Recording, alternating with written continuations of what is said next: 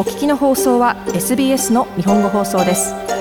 詳しくは SBS 日本語放送のホームページ sbs.com.au スラスジャパニーズへどうぞ。6月21日は国際ヨガデー。ヨガの発祥国であるインドのモディ首相が2014年の国連総会でヨガの素晴らしさについて演説を行ったのが始まりで、その後177カ国の賛成を経て正式に6月21日が国際ヨガデーとなりました。今年のテーマはヨガ for Humanity 人類のためのヨガです。今夜はシドニーでヨガインストラクターとして活動するソンジョン三崎かすみさんにヨガについてインタビューさせていただきました。まずはヨガとは何か説明していただきました。ヨガスートラっていう、あの、まあ、ヨガの教え、経典がありまして、で、その中では、ヨガとは、まあ、心の活動を抑止するためのものであるって書いてあるんですけれども、心の活動の抑止とはじゃあ何なのかっていう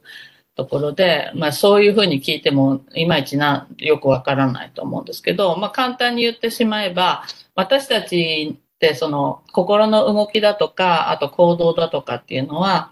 自分のその今まで生まれてから生きてきた生活の中で培われた習慣であったり、経験に基づいて出来上がったパターンだったりっていうのがね、あるんですけれども、どうしてもその自分の今までの経験に基づいて出来上がった習慣っていうのは、ものを見たり聞いたりした時に必ず自分なりのフィルターがかかってるんですよね。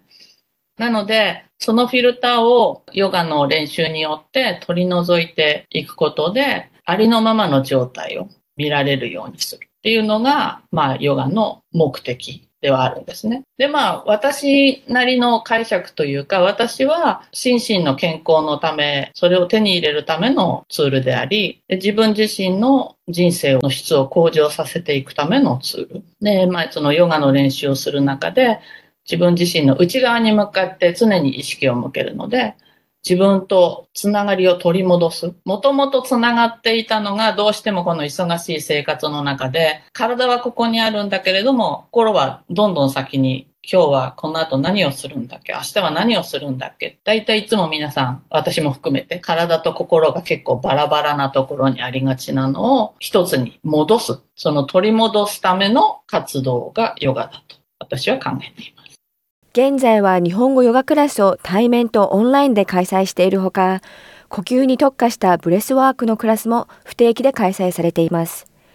ヨガを始めたのは他の多くの人がそうであるように健康のためであったと振り返ります。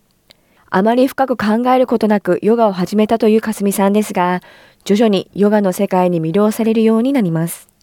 私、ヨガを始めたのがかなり遅い方なので、もう体カチコチ、ものすごく体が硬いので、体が動かない状態で始めましたね。体は徐々にやっぱり動くように筋肉が伸びたり縮んだりきちんと動くようになってくれるので、体ももちろん柔らかくなりました。多分今が私人生の中で一番体が柔らかい。子供の頃から硬かった。硬かったっていうのは多分体の使い方がわからなくて硬かったっていうのが大きいと思うんですけれども、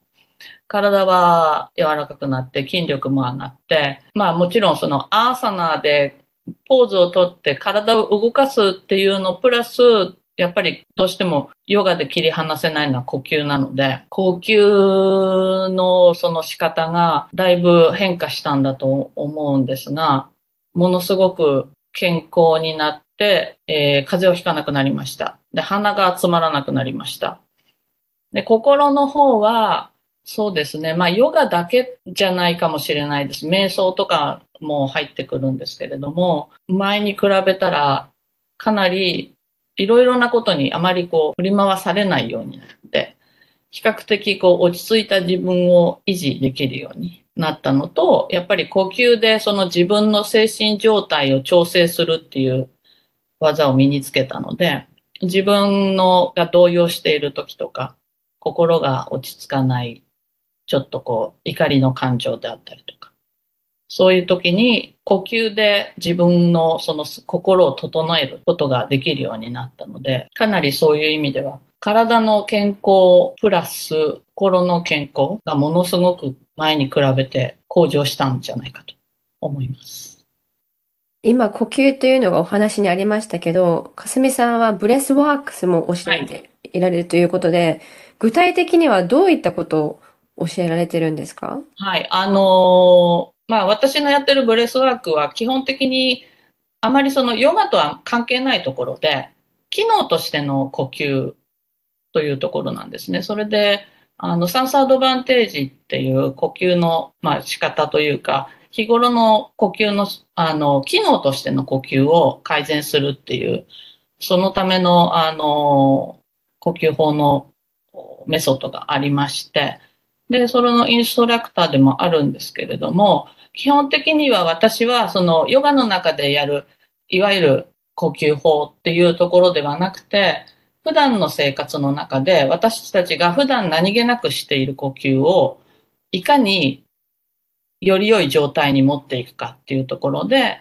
どうしても忙しい生活の中で常にこう次へ次へっていくこの世の中なので、どうしても呼吸が浅くなってしまって、結構皆さんこの辺でこう肩で息をしていたりね、してたり、もしくは鼻で、最近すごく多いのが鼻で呼吸しないで口で呼吸をしていたりとか、そういうところでやっぱり、あの、いかに鼻で呼吸をすることが大事であるか、でいかにゆったりと深く静かに呼吸をすることが大事であるかっていうところで、この胸で呼吸しないで、お腹の方で深いところで呼吸をする腹式呼吸っていう部分の、その、本当に基礎的な呼吸の仕方、みんなが普段無意識にやっている呼吸をそっちの方向に持っていくためのお手伝いをするための練習であったり、基礎知識であったり、そういったことを、あの、そのブレスワークのワークショップの中ではやっていきます。インストラクターとして活動される中で、どういった時にやりがいを感じられますか？うん、やっぱり、あの、クラスに来てくださってる皆さんが生の声でこんなことがあった。例えば、霜焼けに毎年なっていたのがならなくなったとか、あとは比較的自分の行動を客観的に見られるようになったとか、今まで手が床につかなかったのが前屈で手が床につくようになったとか、あとは足のむくみが減ったとか、そういういろいろな生のやっていく中での報告が上がってくると、やっぱり、ああ、やっててよかったなって思います。かなり効能が幅広いように感じるんですけども、これってやはり人それぞれなんでしょうか？人それぞれです。なので、実際にその同じ、例えば体の柔軟性であったり、同じ心の整い方っていうところに到達するまでには、その人その人の持っている体も違いますし、心のその触れ具合も違うので、時間的にこの時間で絶対ここまでっていうのは、すごく人それぞれなの。かなり違いますね。でもやってるうちに必ずどんなに遅くてもこう変化は起こり続けていくので、続けることが大事だと思います。コロナパンデミックをきっかけにオンラインでのレッスンを始めたかすみさん。これまで思いもつかなかったプラットフォームに新たな可能性を感じると話します。2020年の3月の下旬でしたよね、確かね。あの、ロックダウンが始まって、で、もう、その週にすぐにオンラインに切り替えたんですね。で、もうズームなんて使ったこともなかったので、すべて手探り状態で。でも、ロックダウンになって対面ができないからといって、そこでストップさせてしまうっていうのは私の頭の中にはなかったので、とにかく続けるっていうところで、もうすぐにオンラインに切り替えたので、もしあのコロナの、コロナ禍の状況が起こらなかったら、多分オンラインには移行していないと思います。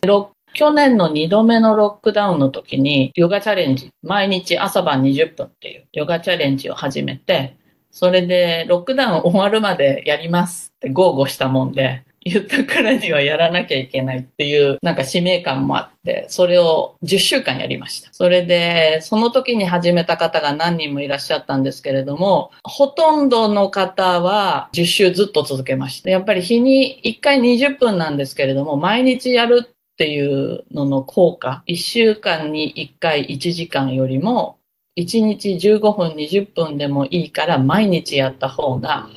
効果の出るスピードが速くなるっていう、そこがものすごく如実に分かった時期でしたね。これからは伸びていくと思います。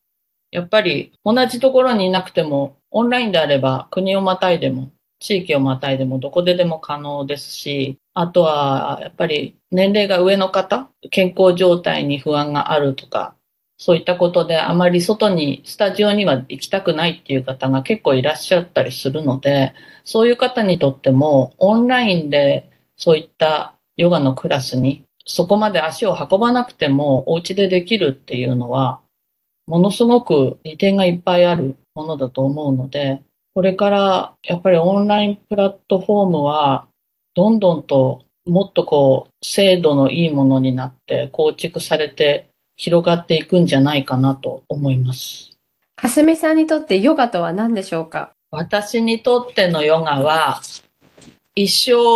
をかけて探求していくもの。でももう人生の一部になってしまっているのでなんだろうな。同じアーサナポーズをとっても5年前の自分のアーサナと今のアーサナでは感じるものがやっぱり全く違うのと、まあ、そのアーサナに関する深みが出てきているのでもうもっと深いところで自分の体を感じることができるっていうところで、あとはその精神面で言えば年齢を重ねるごとに、やっぱりヨガをやっていて感じるもの、まあ体もそうですけれども、心のその状態であるとか感じるもの、それからヨガの教えに関しても、理解の仕方が若い時の理解の仕方と年を取ってからの理解の仕方、自分がこう、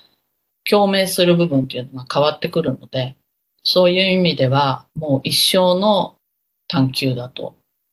思っています。それがもう人生の一部ですね。これがなくなったらどうしようかなって感じです。最後に、まだヨガをやられたことがない方へアドバイスいただけますか？皆さん一般的にヨガは体が柔らかい人がやるものだって思ってる